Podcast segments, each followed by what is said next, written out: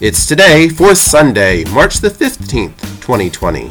And today is the Ides of March, which was a day in the Roman calendar that corresponds to the present March the 15th on our calendar. And in 44 BC, it became infamous as the date of the assassination of Julius Caesar.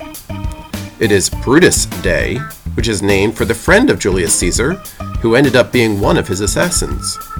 It's Buzzards Day, World Speech Day, International Day of Action Against Canadian Seal Slaughter, National Shoe the World Day, True Confessions Day, and World Consumer Rights Day.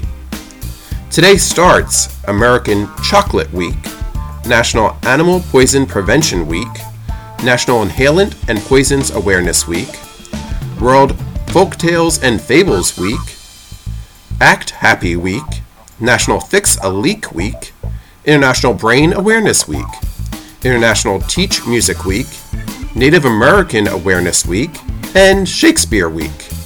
And that's today for Sunday, March the 15th, 2020.